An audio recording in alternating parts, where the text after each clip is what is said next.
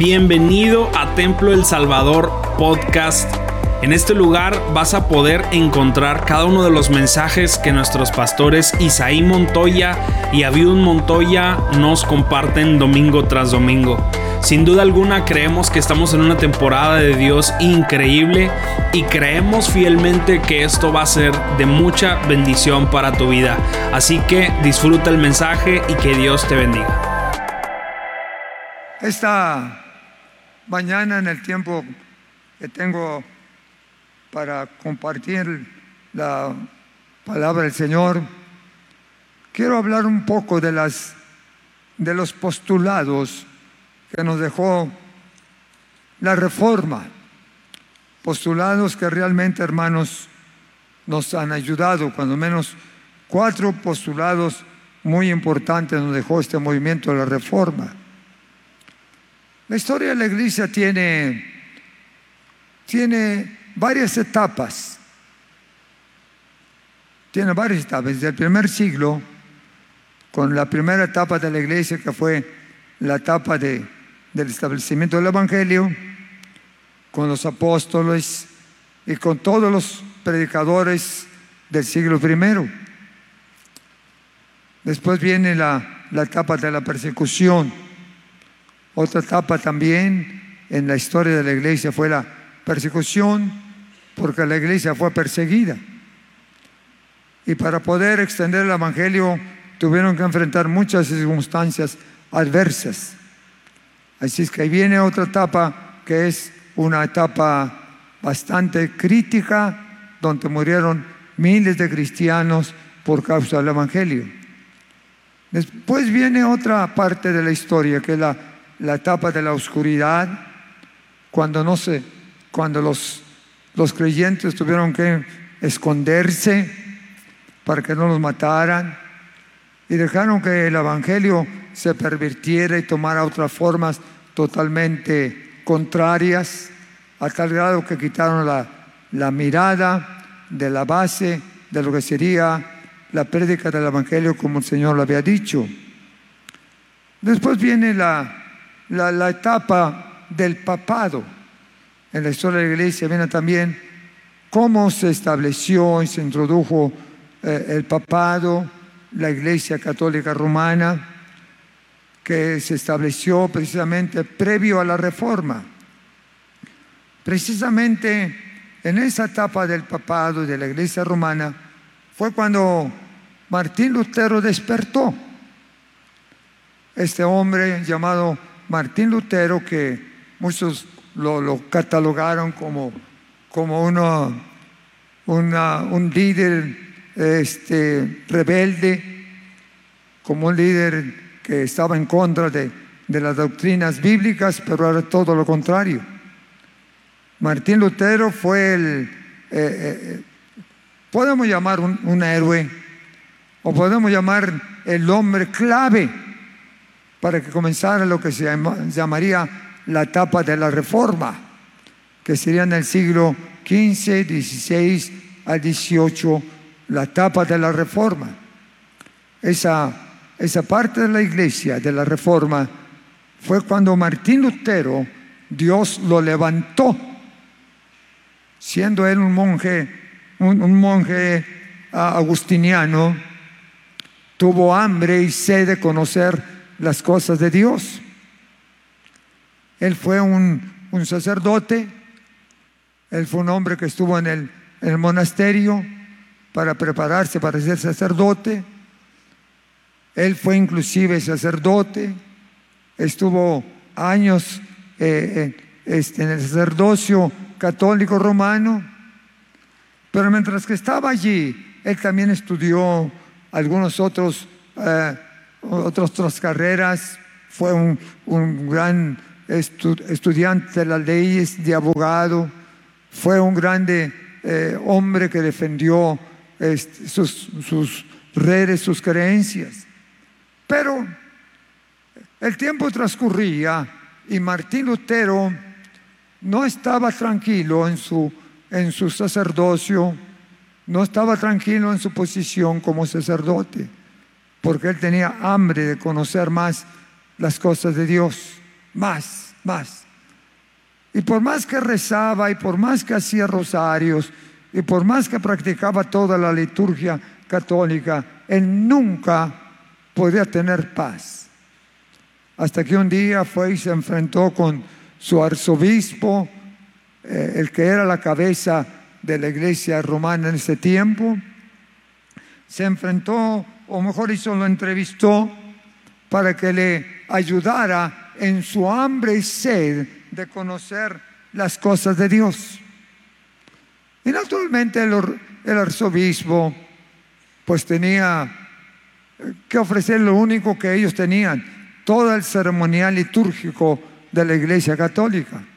Haz rezos, reza más seguido, haz los rosarios, haz las penitencias, haz sacrificios, haz, haz todo, todo el ritual que nosotros conocimos o muchos de ustedes conocieron en la iglesia católica romana. Eso era lo que había. Y entonces Martín Lutero siguió los pasos y las orientaciones que le dio su arzobispo y comenzó a, practicar más el ayuno, a hacer más penitencias, a ir de rodillas más, más, eh, más tiempo por las calles o por donde él pudiera hacerlo. Estuvo más tiempo ofreciendo sus ceremonias, sus sacrificios. Pero pasaba el tiempo y Martín Lutero seguía igual, seguía igual. No tenía satisfacción interna, no tenía satisfacción en su corazón. Era un hombre que Dios estaba preparando seguramente para que fuese la figura necesaria para poder abrir los ojos de miles y miles de personas que no habían conocido a Jesucristo. Porque la iglesia cristiana en ese tiempo, aunque existía, pero estaba apagada, amedrentada, escondida, porque no querían que los persiguieran. Y hermanos, Martín Lutero insistió, insistió, insistió con el arzobispo, ¿qué más podía hacer? ¿Qué más podía hacer? Y después de decirle varias, varias cosas y orientarle algunas otras prácticas, al final el arzobispo le dijo, mira Martín, Mira, hijo, mira, la última cosa que debo recomendar es que leas la Biblia. Que leas la Biblia. Sí, que leas la Biblia. Pero si no tenemos Biblia, porque entonces todavía la Biblia no se, no se daba todo a todos los feligreses. Solamente el arzobispo la podía leer y tenían una Biblia grande, monumental, en una vitrina en la catedral, a mero abajo, en el sótano, y le dijo a Martín Lutero, mira, lo último que te voy a recomendar es que comiences a leer ese libro, la Biblia.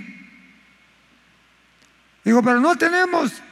Dice, hay uno, pero es del arzobispado, y ese no lo lee nadie, más que yo. Así es que te voy a, a recomendar que leas la Biblia y te voy a autorizar para que vayas allá abajo al sótano de la catedral. Te voy a dar la llave de una vitrina que está allí. Ahí está la Biblia, la sacas y comienzas a leerla.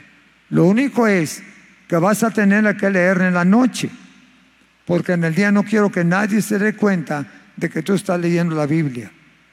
En la noche, tú solo y con alguna lamparita, vas a leer la Biblia. Y seguramente que ibas a encontrar una respuesta a tu necesidad. Y Martín Lutero lo hizo. Así como le, recomendó el arzobispo o la, autoridad máxima, comenzó a leer la Biblia luego, luego esa noche. Comenzó en la noche y otra noche comenzó a leer la Biblia con una lamparita, comenzó a la medianoche y ya para las seis de la mañana cerraba la vitrina y guardaba la Biblia. Estuvo leyéndola por varios tiempos, leyendo desde, desde Génesis eh, y, hasta que leyó todo el Antiguo Testamento y luego comenzó con el Nuevo Testamento. Ya habían pasado algunos meses, quizás algún año, pero Martín Lutero tenía sed, sed y hambre de conocer a Dios, pero no sabía cómo. Y siguió leyendo la escritura, siguió leyendo la escritura. Llegó el Nuevo Testamento, comenzó a leer la historia de los evangelios acerca de la descripción de la vida de Jesucristo y eso le trajo alegría y le trajo gozo cuando se dio cuenta que, que había alguien que había venido para dar la vida en el Calvario, pero todavía no conocía a Jesucristo hasta que llegó al libro de Romanos. Y cuando llegó al libro de Romanos, encontró la respuesta a su necesidad. Leyó el primer capítulo de Romanos y cuando estaba leyendo Romanos, en el versículo 16 y 17, se detuvo, porque no me avergüenzo del Evangelio, porque es poder de Dios para salvación a todo aquel que cree. Para salvación a todo aquel que cree, al judío primeramente y después al griego. Porque el Evangelio, porque en el Evangelio la justicia de Dios se revela por fe y para fe.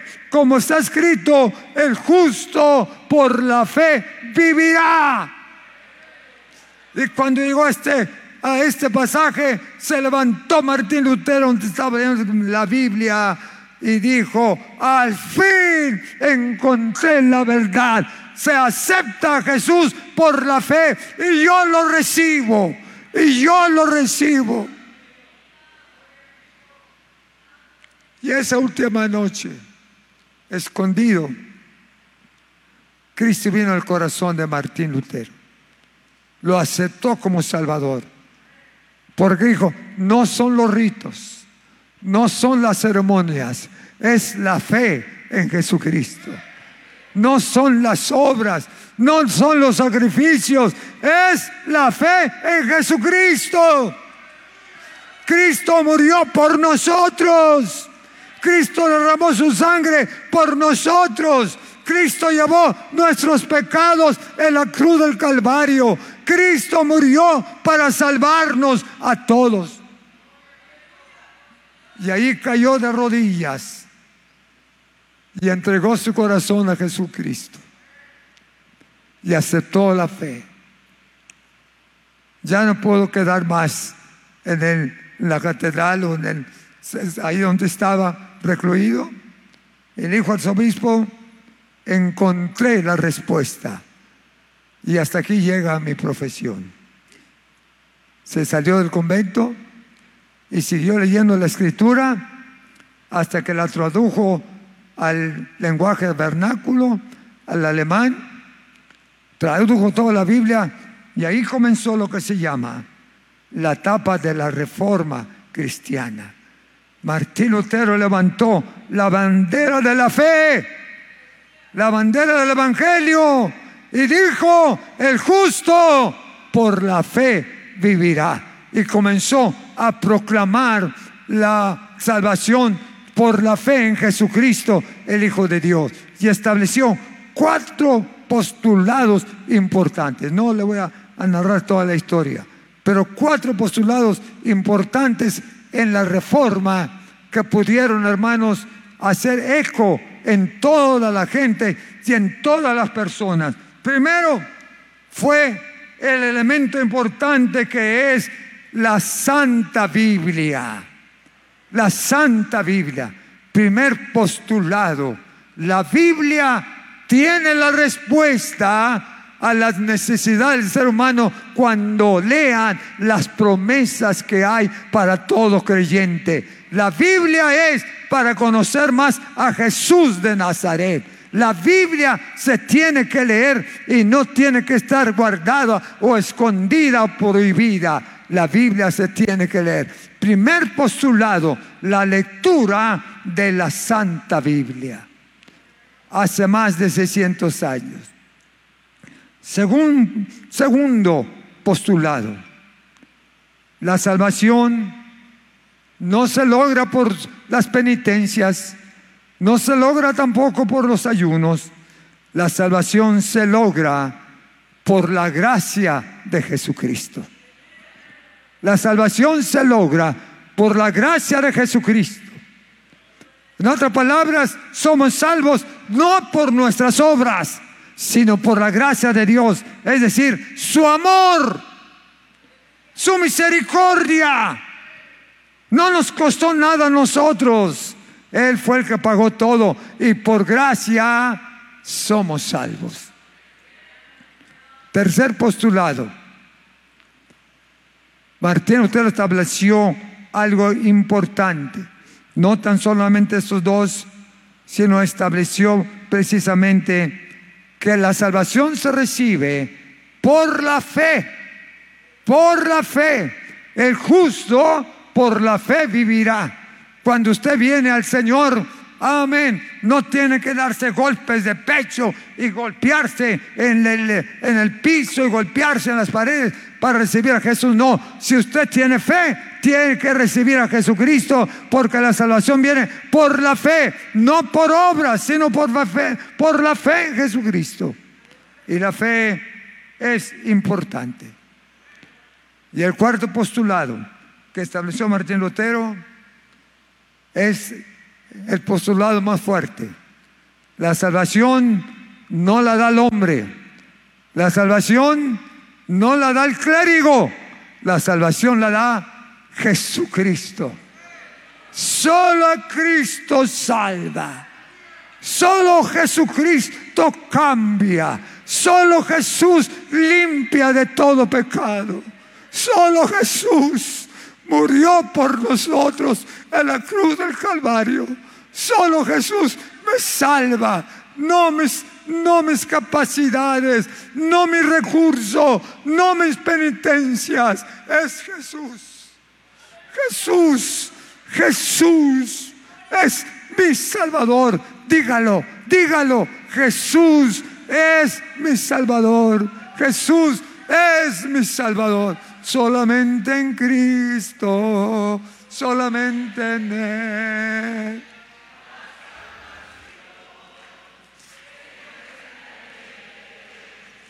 No hay otro nombre dado a los hombres.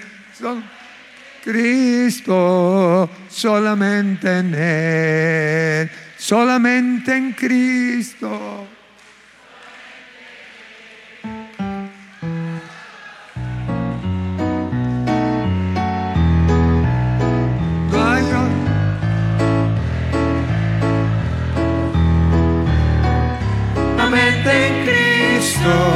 Solamente en Él. Sí, oh, Sí, oh, deja que Dios te bendiga hoy. No dejes para mañana lo que puedas hacer hoy. Deja que Dios te bendiga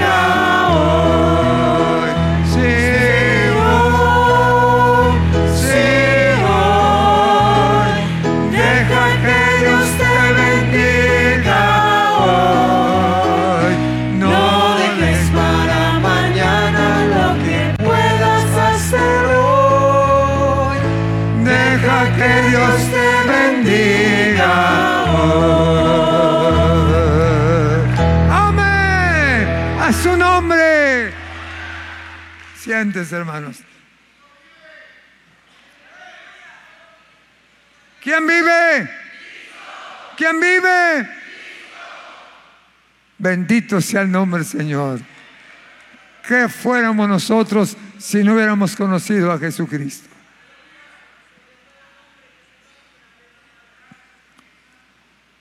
Quiero comentar un poquito, algo. Ah, más tengo unos dos postulados. El protestantismo que estableció Martín Lutero fue precisamente una protesta en contra del abuso de las enseñanzas de la iglesia en turno, porque la gente no conocía nada de religión. En ese tiempo se comenzaron a vender indulgencias para tratar de, que la gente se salvara. Y se vendieron indulgencias con las, con las ah, comentarios y con las supuestas verdades de que el que comprara una indulgencia ya iba orada, ya iba bendecida, iba a ser salvo. Era un indulto. Como diciendo, usted no es un pecador, compras una indulgencia. Depende del pecado que tengas, le decían. Depende de tu pecado, es el costo de la indulgencia. Si es un pecado chiquito, tienes una cantidad chiquita. Si eres un pecador muy grande, tienes que buscarte una cantidad grande de dinero. Y entonces viene el sacerdote, das tu dinero y él te va a indultar. Vas a ser, vas a ser libre de tu pecado. La venta de las indulgencias. Martín Lutero dijo, están equivocados. Se protestó contra la autoridad de la iglesia en turno. Martín Lutero levantó su voz para tratar de, de rebelarse en contra de la autoridad papal. Porque decía, Él no es Dios. Él no es Dios. El único que manda es el de arriba. Él es la autoridad máxima. Jesucristo es el todo. El Dios poderoso es el dueño absoluto. Es que tiene soberanía en el cielo y en la tierra y en todo lugar. Él es el dueño absoluto, el único que da y el único que quita. Aleluya.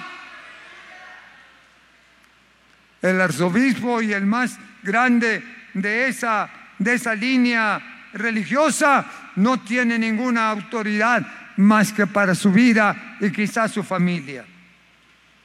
Lo único que tiene la autoridad como única para elegir la vida del creyente es Jesucristo, nuestro Dios. Martín Lutero también protestó en contra de que la Biblia estuviera encerrada. Nadie conocía la Biblia porque estaba prohibido. En ese siglo XV, del 14 y 15, nadie podía leer la Biblia. Muchos quizás ni, ni sabían que existía la escritura. Pero entonces Martín Lutero, una vez que ya la leyó y que le autorizaron leer ese volumen de escritura, no se quedó con los brazos cruzados. Comenzó a proclamar que la escritura, la Santa Biblia, tenía la verdad porque ahí enseñaba cómo conocer a Jesucristo. Entonces, hermano Martín Lutero comenzó a trabajar en la traducción de la Biblia. Comenzó a trabajar, a, a tratar de traducirla del lenguaje, de los lenguajes originales al lenguaje del vernáculo que en ese tiempo eh, eh, se usaba más el alemán. Y entonces Martín Lutero se metió a traducirla y la tradujo. Y no tan solamente la tradujo, sino que comenzó a extenderla y a proclamarla y diciendo, este libro es el guía para acercarnos más a Jesucristo. Tiene la palabra de Dios, es la palabra del Altísimo, es la autoridad máxima. Lo que dice esa Biblia es la misma palabra de Dios para conocerlo a Él y por fe en Jesucristo seremos salvos. Jesucristo tiene toda la autoridad. Primera de Timoteo declara muy, muy enfáticamente que la Santa Escritura, amén Toda escritura tiene utilidad, autoridad para redarguir, para guiar. Y todo lo que dice ahí en primera, segunda Timoteo 3, 16 y 17, lo que es la Biblia. Hermanos, la Biblia vino a ser para nosotros una lámpara. La Biblia vino hacia nosotros para conocer el camino hacia Jesucristo. Y damos la gloria a Dios por este sagrado libro. Y aunque a muchos no les gusta, y muchos a lo mejor ya no lo quieren, hasta lo arrumbaron, hasta ya ni siquiera lo leen. Aún sin embargo, este sigue siendo lámpara a mis pies y lumbrera a mi camino. Escudriñar las escrituras, Juan 5, 19, escudriñar las escrituras porque en ellas encontraréis la vida eterna y ellas son las que dan testimonio de mí, hacen testimonio de mí. Segunda de Pedro habla también de este sagrado libro diciendo que debemos de conocerlo y de hablar y conocer y aceptar este sagrado libro. Por eso, hermanos, este postulado es importante. La Biblia es nuestro manual, operativo. La Biblia es nuestro mapa. La Biblia es nuestra brújula. La Biblia es la que habla nuestro corazón. Cuando la leemos y con todo el corazón, quebranta nuestras vidas. Yo he leído la Biblia varias veces para la gloria de Dios. Y cada vez que la leo, estamos terminando ya este año de leerla nuevamente, cuando la leo, ¿cómo satisface mi alma? Es como agua que refresca. Es como miel que endulza. Es una mano divina que se transforma a través de su palabra en nuestro corazón. Yo he encontrado grandes joyas y grandes pepitas de oro en ese sagrado libro que han fortalecido y siguen fortaleciendo mi alma, porque este libro no es un amuleto, no es un libro para tenerlo de adorno, este libro es para comerlo, para saborearlo, para fortalecernos, para poder saber en, quién hemos creído. Este libro tiene la respuesta a toda necesidad que hay en la vida del ser humano. Esta Biblia nos enseña el.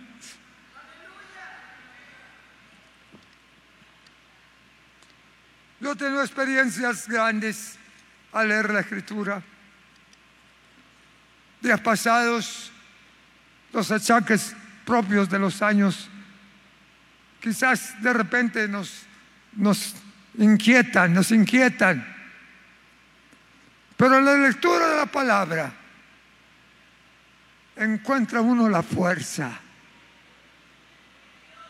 Si yo me quejaba de ciertos achaques, que uno tiene ya a estas alturas, me puse a leer la escritura.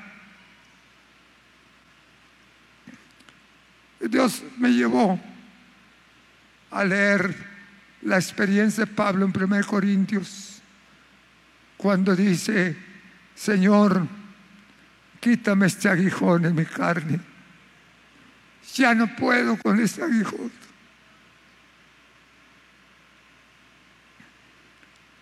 Pablo tenía un problema físico. El apóstol tiene un problema físico y ya no podía con él. Quítamelo. Y dijo el Señor, no te lo voy a quitar. Todavía tienes mucho que hacer.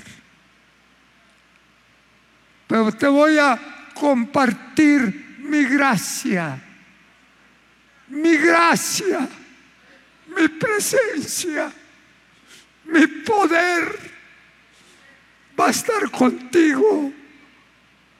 Va a estar contigo y te voy a dar descanso. Bástate mi gracia, porque tus flaquezas y enfermedades se perfeccionan en mí.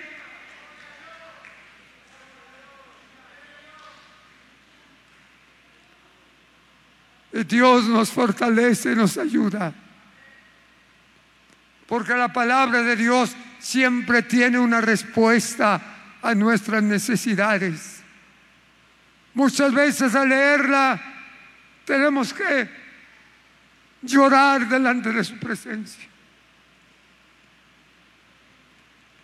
Porque Dios sigue siendo nuestro amparo y nuestra fortaleza y nuestro pronto auxilio en las tribulaciones. Por eso recomendamos que la Biblia se lea, que se aprenda, que se coma, porque cuando usted atraviesa momentos difíciles, esta palabra comienza a venir a su mente. Yo soy tu escudo y tu guardador. Yo soy tu escudo y tu guardador. Yo te protegeré y estaré contigo. Miles de promesas en la Sagrada Escritura. Miles de promesas en la palabra. Por eso no podemos tenerla guardada. Hay que aprender la palabra. Hay que aprender la palabra, hay que comernos la palabra y es la que nutre nuestro espíritu, nutre nuestra fe, levanta nuestro ánimo y seguimos confiando en el Todopoderoso.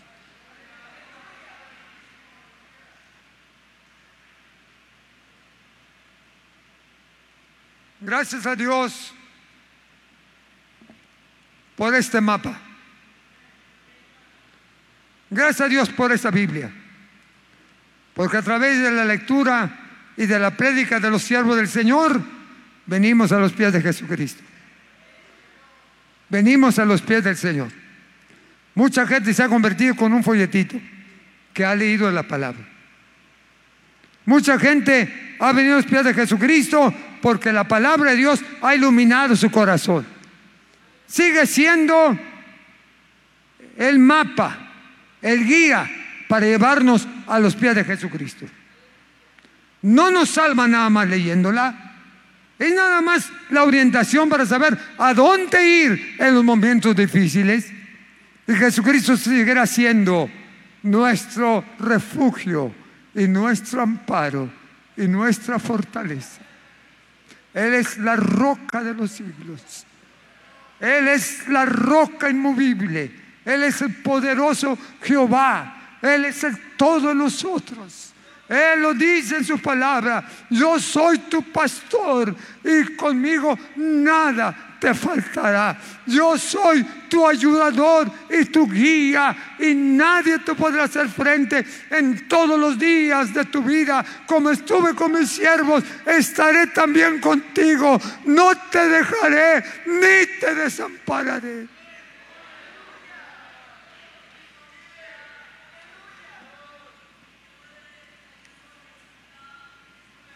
La autoridad que hay en este libro es por la inspiración del Espíritu Santo. Porque aunque fueron escritas por hombres humanos, pero dice Pedro, Hebreos, que fueron inspirados por el Espíritu Santo. En otras palabras, se sentaban a escribir y esperaban que el Espíritu Santo les dictara. Le estaba dictando, escribe, escribe, escribe, escribe. Y venía la voz del Espíritu. Escribían los siervos para que se pudiera recolectar todos los libros de este, de este libro y pudiéramos nosotros tener en nuestras manos la Sagrada Escritura. Por eso recomendamos, que lean la Biblia, que lean la Biblia. Es pan, es fortaleza para nuestras vidas. Hoy en este tiempo mañana, el día de la reforma, que nos acordamos de, tenemos memoria, vamos a, escudriñar la escritura y vamos a leerla y a fortalecernos y tratar de retener todas las promesas que hay en él. ¿Para qué? Para poder caminar con victoria y con triunfo. Y el segundo postulado que quiero dejar es que la Biblia nos guía a la fuente de la salvación. La Biblia nos guía a la fuente de la salvación. La fuente de la salvación es Jesucristo. Jesucristo es el camino, la verdad y la vida. Y nadie viene al Padre si no es por mí porque no hay otro nombre debajo del cielo en que podamos ser salvos solamente en Jesucristo. Jesucristo, Jesucristo, Él es la salvación, el que salva. El Cordero de Dios. El sacrificio, el sacrificio, el que murió por nosotros, el que nos salva, el que nos limpia de todo pecado y no tan solamente nos da una nueva vida, sino que nos hace nuevos. El que está en Cristo, nueva criatura es. Las cosas viejas pasaron solamente Jesucristo es nuestro Salvador. Cristo, te amo. Cristo, te adoro. Cristo, fortalece mi vida. Cristo, avívame. Cristo es el nombre más dulce. Él es la roca, Él es el todo. Muchas gracias por quedarte hasta aquí con nosotros. Recuerda que también puedes encontrarnos en A Corazón Abierto podcast, en donde encontrarás charlas con nuestros pastores, con miembros del staff y con muchas personas más. Así que nos vemos la próxima semana. Muchas gracias y hasta luego.